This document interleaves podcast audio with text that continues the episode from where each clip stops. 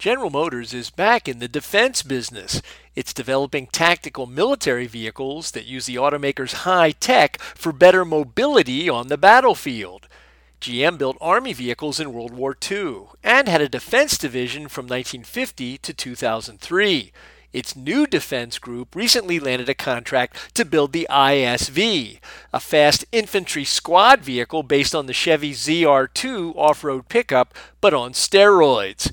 GM Defense also may bid on the Joint Light Tactical Vehicle, or JLTV, slated to replace the famous Humvee, and a new advanced recon vehicle for the U.S. Marines. Both are multi billion dollar programs.